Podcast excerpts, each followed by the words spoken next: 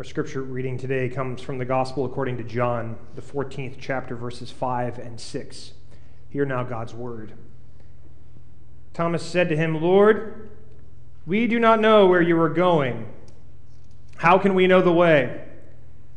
Jesus said to him, I am the way, I am the truth, I am the life. No one comes to the Father except through me. This is the word of God for us, the people of God. Thanks be to God. Would you please pray with me? May the words of my mouth and the meditations of all of our hearts be acceptable in thy sight, O Lord, our rock and our Redeemer. Amen. When I was in college, I went to James Madison University. I was a religious studies and philosophy major, which meant that I had to take a number of classes about other world religions. So, one of the semesters I was in school, I took a class on Hindu traditions, and my professor, his name is Dr. Swishal Matal, he was a practicing Hindu, and he regularly lectured from the front of the class, pacing back and forth, teaching us about Hindu beliefs and traditions and history and sacred texts and on and on and on. He was remarkably passionate about this subject and teaching it to undergraduates. And even though it was an early class that we had to go to every day, I know a lot of us sat on the edge of our seat just wanting to learn more and more. And during our final class of the semester, our last class before the final exam, Dr. Matal asked if there were any lingering questions. Of course, there were a few hands that went up, and they were almost all about the final exam. Is there going to be an essay portion? Is there going to be multiple choice? How long will we have to fill it all out? And then there was a, a, young woman who had been in my class the whole semester, and that day she was wearing a sweater, and then proudly across the front of it, it said, Campus Crusade for Christ.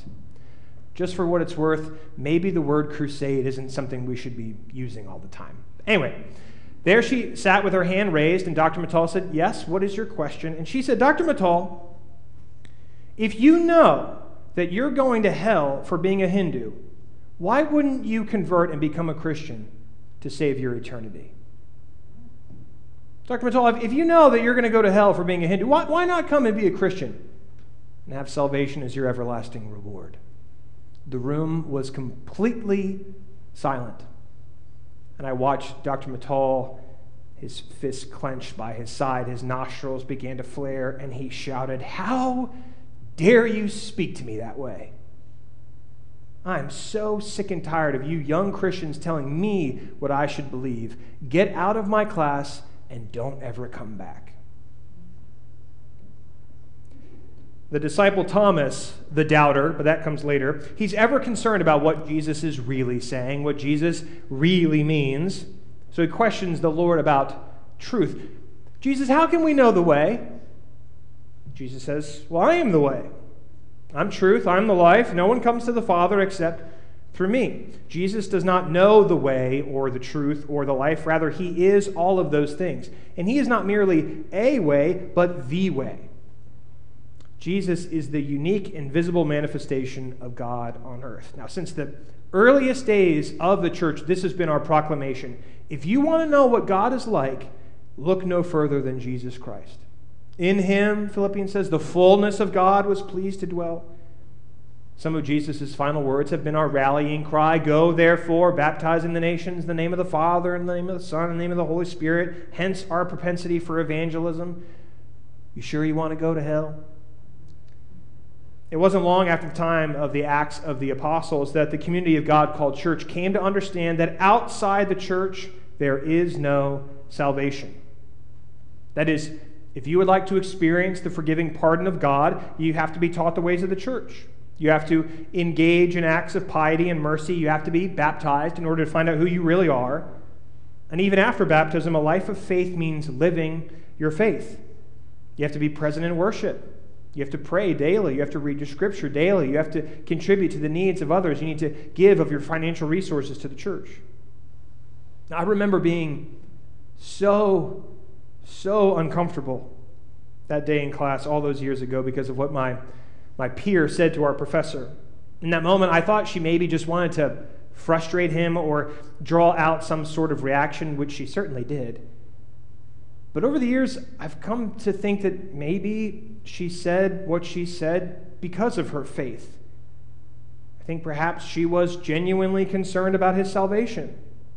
She wanted to know why he would insist on going down a path that would separate him from God forever. After all, Scripture does say, no one comes to the Father except through Jesus Christ. So we offer this to you in the name of the Father, the Son, and the Holy Spirit, one God now and forever. Amen.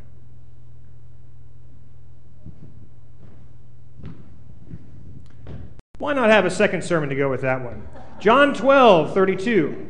And when I am lifted up from the earth, will draw all people to myself. Would you please pray with me?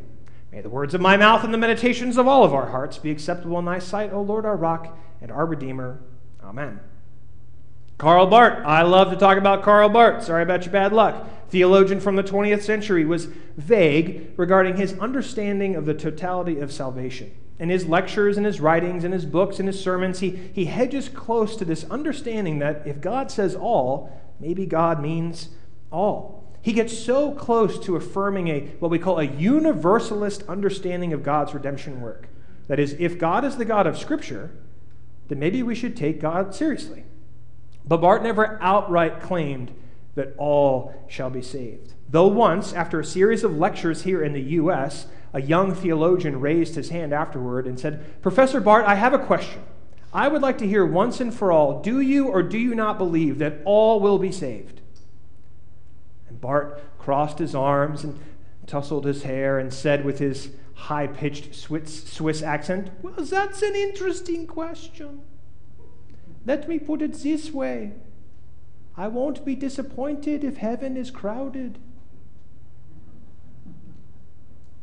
I won't be disappointed if heaven is crowded. The question of interreligious connectionness, how, how different faiths relate to one another, it has been with us since the beginning. It's even in the Bible. The people of Israel are forever having to figure out and discern what it means to be God's people while interacting with people who are outside the covenant. For Christians today, it is a question about the scope of salvation, at least according to the scriptures that we have. We might think of the oft quoted John 3:16, "For God so loved the Methodists that he gave his only begotten son?" No. For God so loved the world that he gave his son. Or we might think about the many times throughout Scripture in which individuals outside of Israel, think about Rahab from Jericho, Nebuchadnezzar from Babylon, the centurion who says, Truly this man was God's son when Jesus dies. All of these people play integral roles in the story of God with God's people. We might think about how in the very beginning of the Bible we read that all of humankind is created in the image of God. We might think about all the stories from Christ's ministry when he did not come for the religious elites, those who did what they were supposed to do, but instead he came for the last, the least, the lost, the little, even the dead.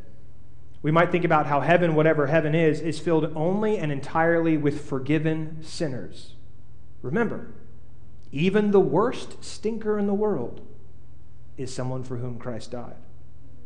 Might think about Paul. Nothing can separate us from the love of God in Christ Jesus, neither death, nor life, nor angels, nor rulers, nor things present, nor things to come, nor powers, nor height, nor depth, nor anything else in all creation. God's love knows no bounds. If God's love is so magnificent, so unconditional, then it not only extends to all of us here, but also to everyone.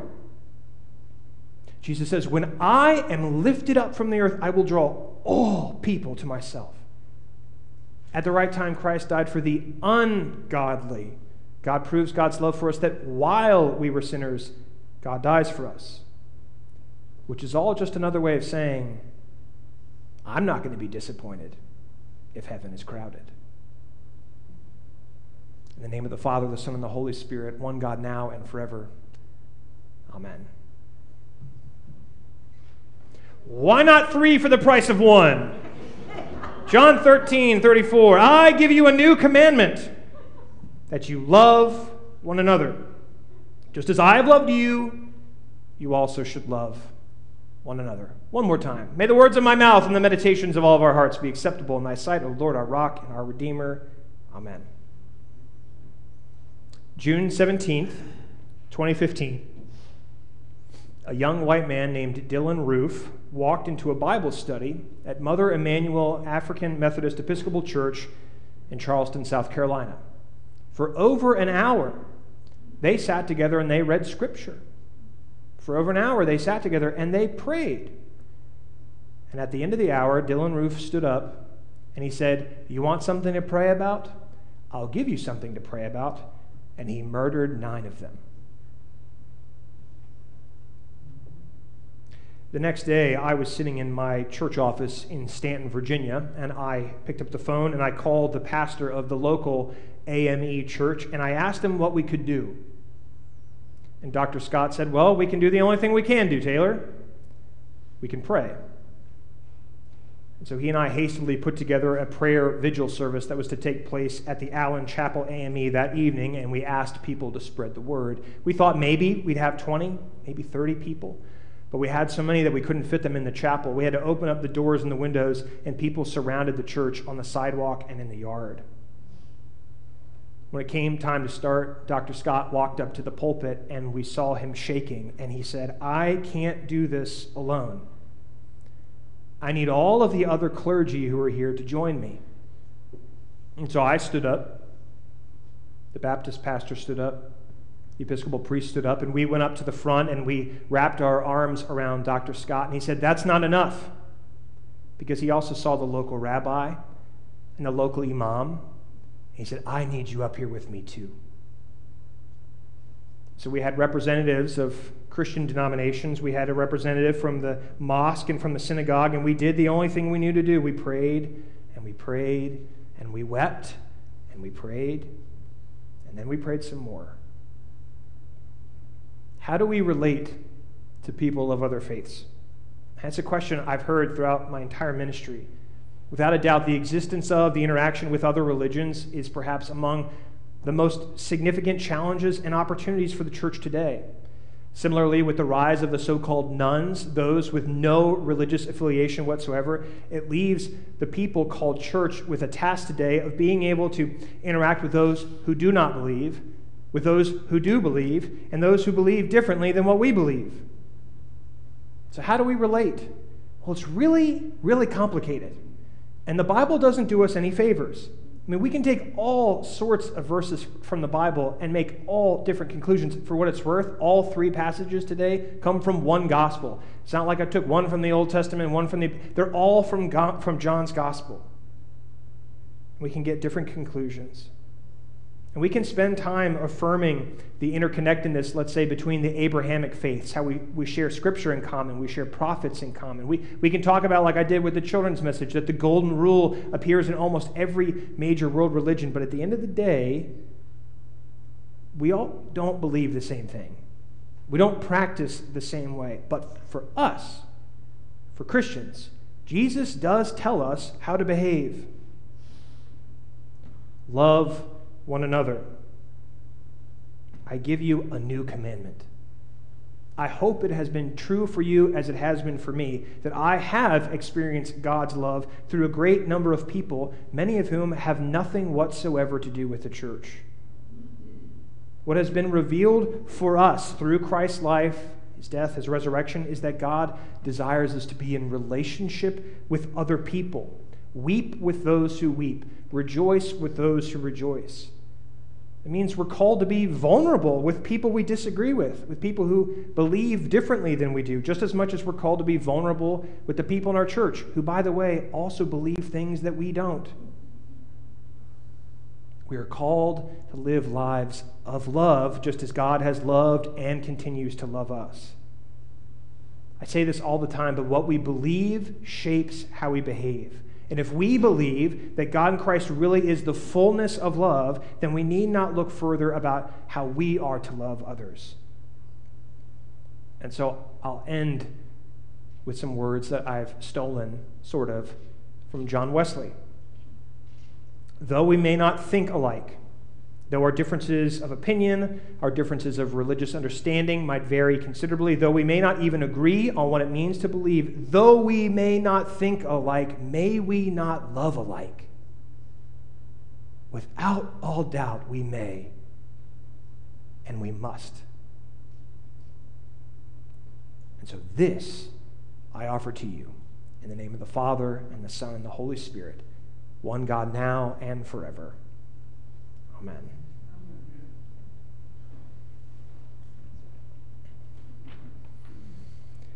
Let us pray. Lord, you have offered yourself to us through scripture and song and sacrament and sermon, even in silence.